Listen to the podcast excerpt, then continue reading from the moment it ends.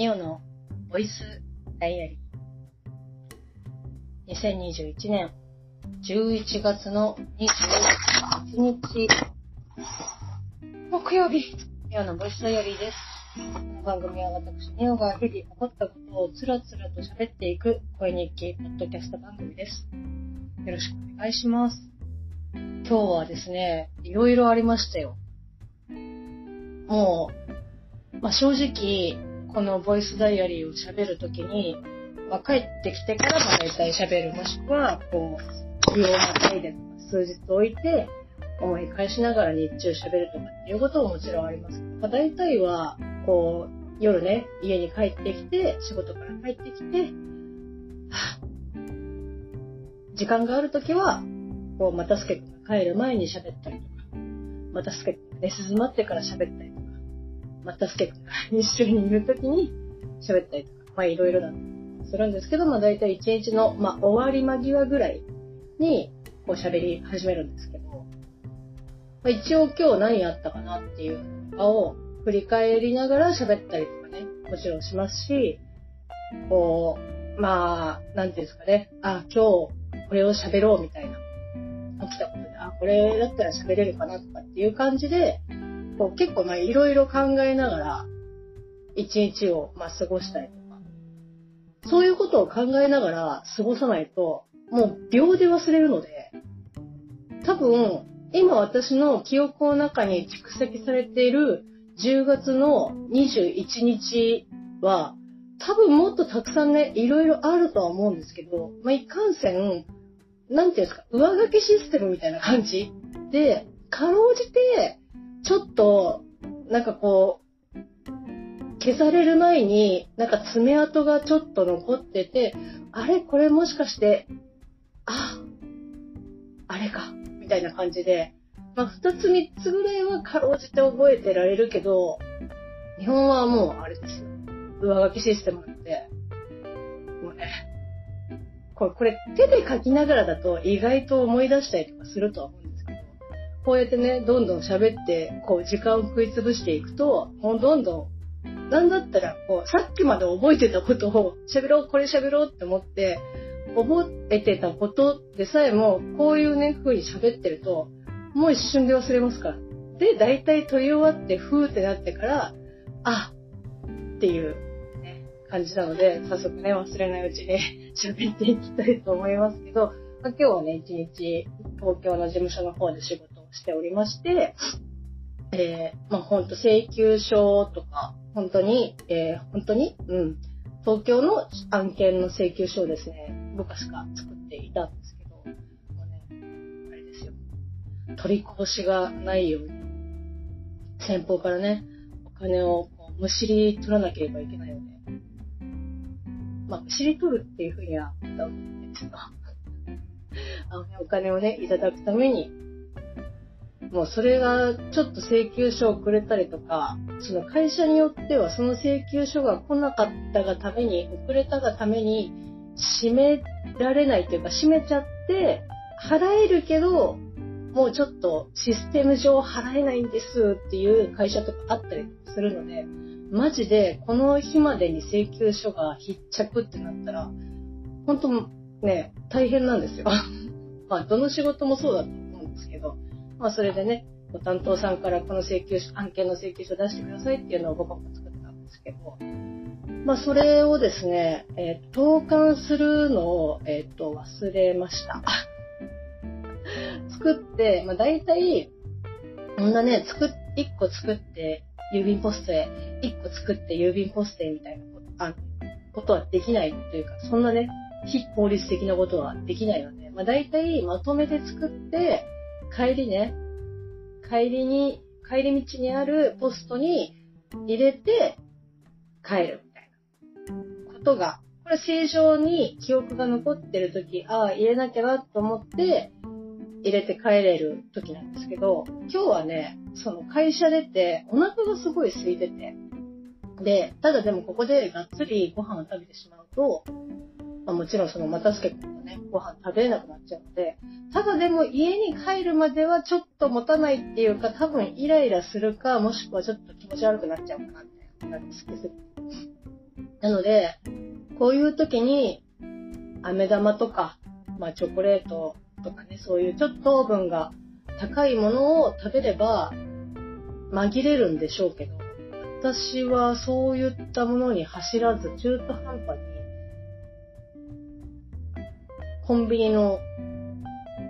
レジ横のホットスナックを食べてしまうんですけど、そう、セブンイレブンのささみ揚げ、えっと、梅じそが挟んであるささみ揚げがあるんですけど、あれめっちゃ美味しいんですよ。それをね、買って、もうもしゃもしゃ食べて、ああ、じゃあ帰ろうで忘れました。郵便局。郵便局でポストに入れるの。で、途中で電車乗ってから、ああ、忘れたってなって。で、もちろん、その、最寄りの駅、もしくは家の近くにも郵便ポストはもちろんありますし、なんだったら近所に本局があるので、まあ、そこにちょっと寄ればよかったんですけど、本局も過ぎて、あーってなって。ダブルであーってなって。なんかほんとね、あの、バイブ機能をつけてほしいなってもしくは、そう、郵便をね、これ何、何時に、この、ここを過ぎたら、こう通知機能みたいな。で、通知機能とかだと気づかなかったりとかするから、もう、なんだろう。電気ショックみたいなやつ。この郵便封筒がもう電磁波を流して、で、なおかつ、そのこう電動っていうかね、そのカバンを、で、電気を通して、ビヤーってなって、あ、そんなポストに入れてなかったみたいな感じの、ぐらいの激しいことじゃないと、多分ね、本当に思い出せないんだよね。でも、もうね、家に持ち帰ってきましたけど。だから明日の朝、明日の朝、本当に駅行くときに、駅のとこに郵便ポストがあるので、えっと、それにえー、入れます。本当はそれに 帰ってくるときに入れるつもりだったんだけど、忘れて、ああ、入れますよ。頑張って。頑張ってっていうか、明日絶対入れないといけないので、まあ、入れたいと思います。まあ、そんな感じでいろいろ覚えてたり忘れてたりっていう日々を繰り返しているんですが、今日たまたま、えっ、ー、と、駅の中に入ってる、まあ、本屋さんに、ちょっとね、なんかふらっと立ち寄って、まあ、特に何かね、あ、あれが出てるかなとかっていう感覚もなく、まあ、ちょっと本見てみようって思って、本屋さんにね、ちょっと寄ったんですよ。そしたらなんとですね、まあ本当に情報を追っかけてないっていうのが、こうや、こういうね、弊害が出るなと思ったんですけど、お宅に恋は難しいの、えー最新刊及び最終巻が出ておりまして、なんかね、表紙が明らかに、あ、これ絶対最終巻だなっていうような、あの、表紙で、え、なんでこんななんか、なるみたちもらってんのみたいな。表紙を喋るの、表紙について喋るのはネタバレじゃないよね。なんか、あ、ネタバレじゃないっていうことで、それなんかもう、あき、あの、なんか、いつもの雰囲気じゃない、なんかもう、なんか、お疲れ様っていうか、おめでとうみたいな感じの。で、あ、ちょっと、これはもしかしたら、と思って、帯見たら、こう、最終巻、完結っていうふうに書いてあって、はぁ、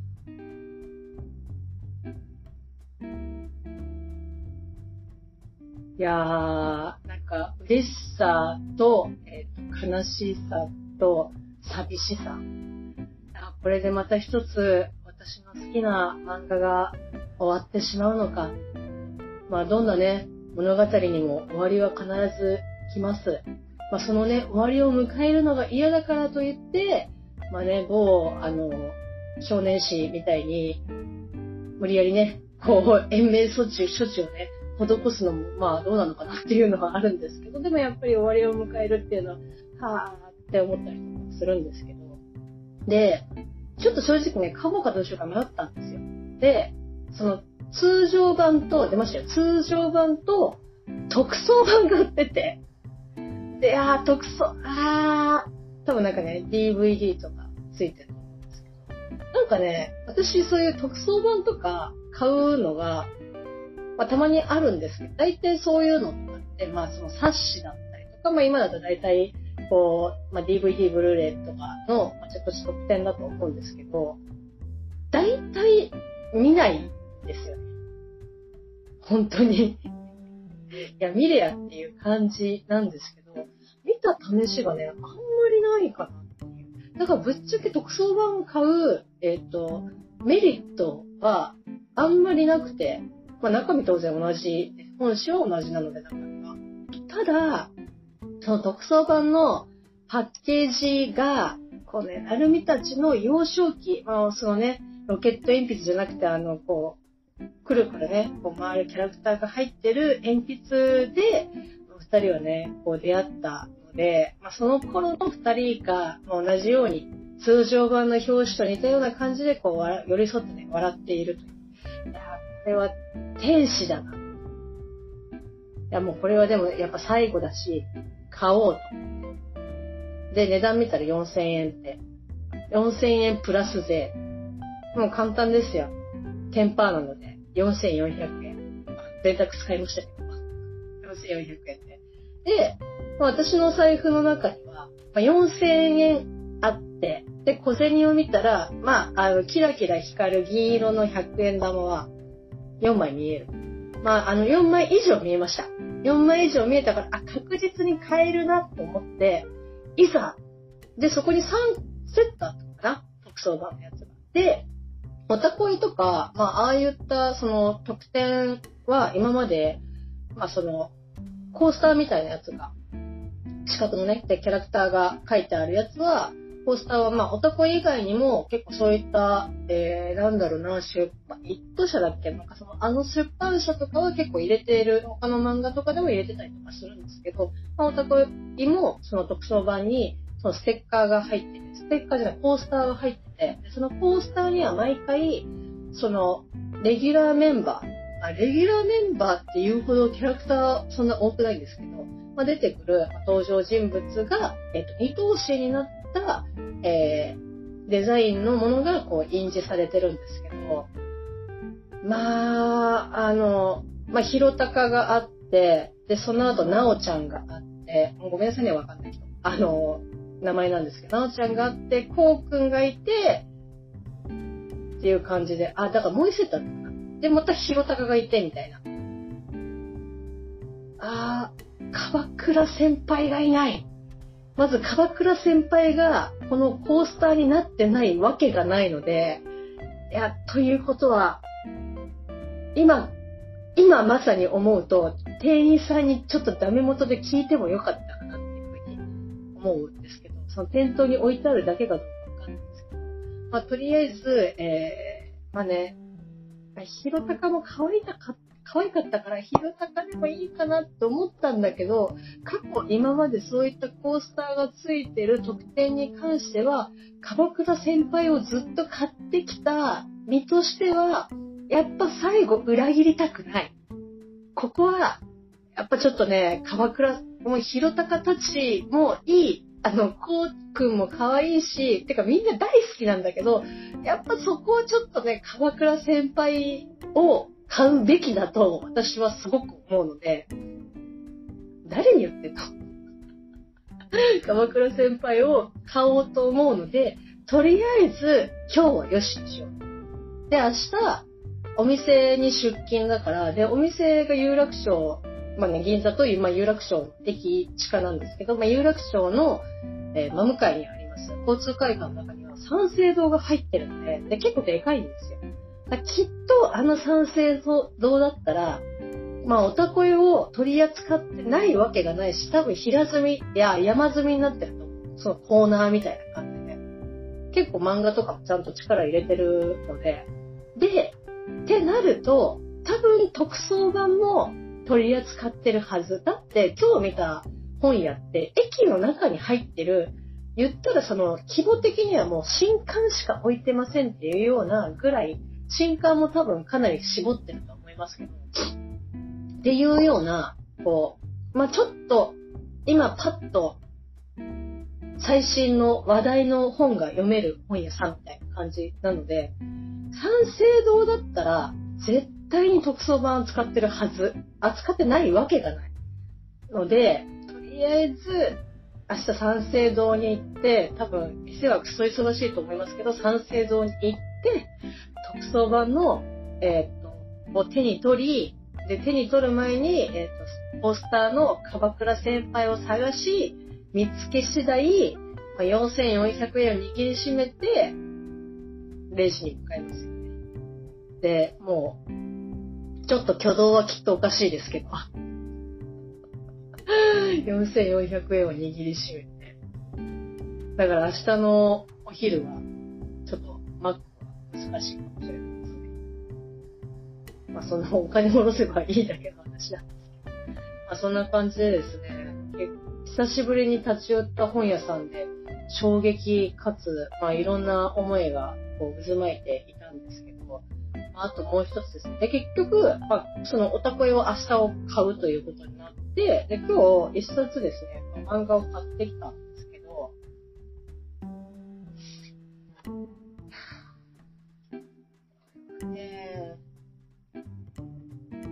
れですよ。なんか、話していいのやらどうやらっていう感じなんですけど、まあもともとあの私が読んでて、まあ本はね、ちょっと実家に置いてあるんですけど、実家持って帰ってきたか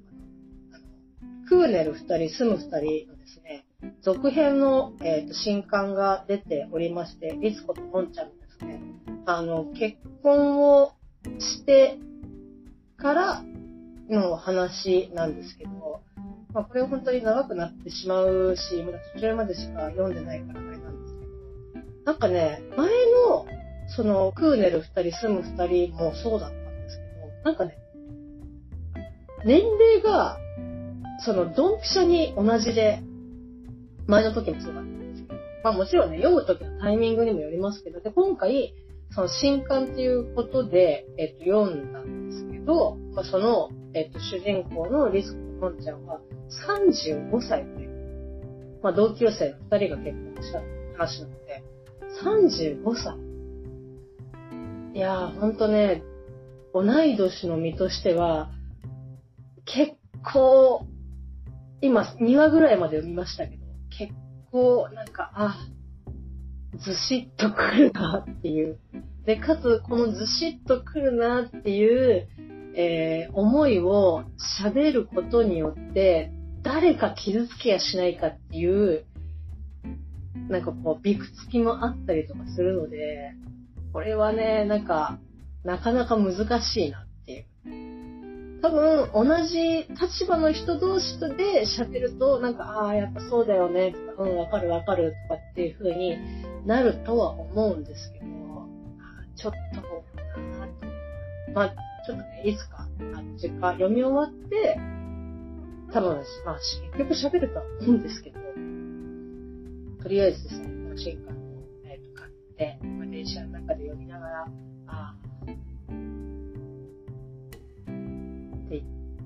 感じになりました。ちなみに、この喋り始めてから、もともとはこのクーネル二人、住む二人の話を結構中心に喋ろうかなって思いのほか、おたこいの話が結構こうエンジンがかかってしまってというか、なんていうんですかね。ああ、あの、そんな風に思ってたんだね、私っていうぐらい、鎌倉愛に溢れてしまって、ちょっと予定外になってしまいましたが、まあちょっとね、また改めて喋りたいなと。あの、クールの二人、スト二人に関しては、またちょっとね、気を改めて喋りたいなと思います。